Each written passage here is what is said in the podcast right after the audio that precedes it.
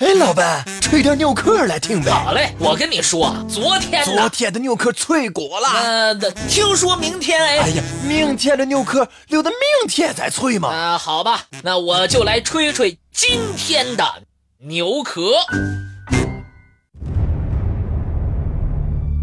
漫漫历史，如同一条长河，它把人类托举到了文明的巅峰。但是，很多文明正在慢慢消失。吹牛可特别策划：正在消失的古文明。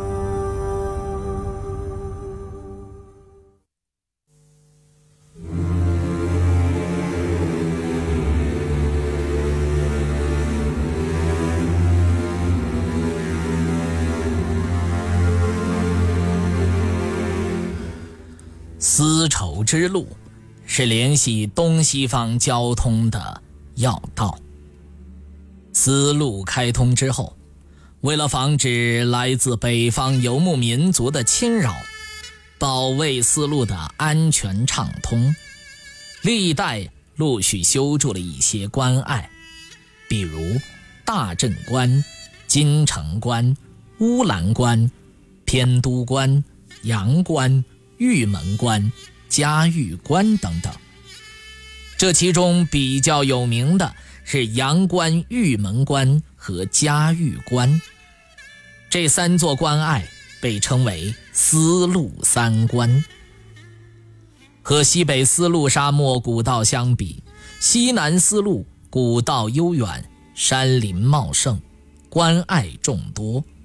著名的有灵关、石门关。山阳谷关、飞仙关和牛角关等等。清溪道上清溪关是一座颇有名声、以险峻著称的关隘，为唐朝防备西南地区的南诏而兴建，以此来阻断南诏的进取之路。专家们考证，清溪关就在如今四川甘洛县海棠镇。今天看来。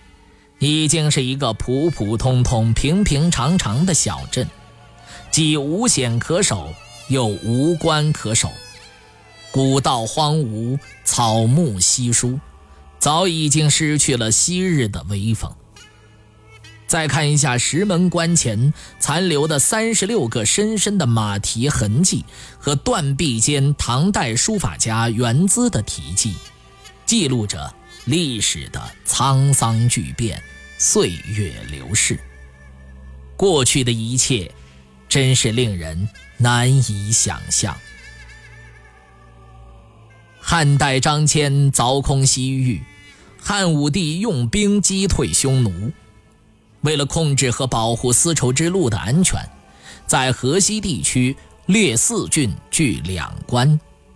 所谓的四郡，就是指酒泉。武威、张掖、敦煌两关，据《汉书·西域传》记载，就是大家耳熟能详的玉门关和阳关。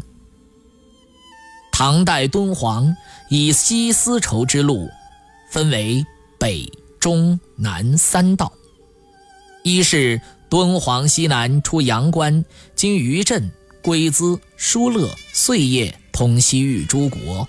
为南道，二是敦煌东北出玉门关，经颍州、西州、燕市，出铁门关至安西四镇，通西域诸国，这是中道。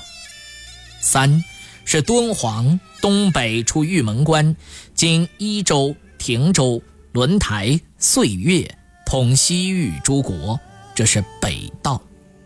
三条道路。都要经过玉门和阳关两座关隘。河西地区两关的重要性，那就不言而喻了。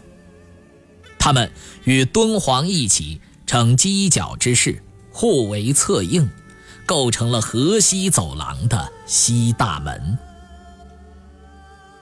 河西汉塞作为保护丝绸之路的重要防御设施，其实。除了敦煌郡的玉门关、阳关之外，还有张掖郡的尖水金关和悬索关，只是后两个关隘的名气远不能和前两个相提并论。玄锁关至今还没有发现。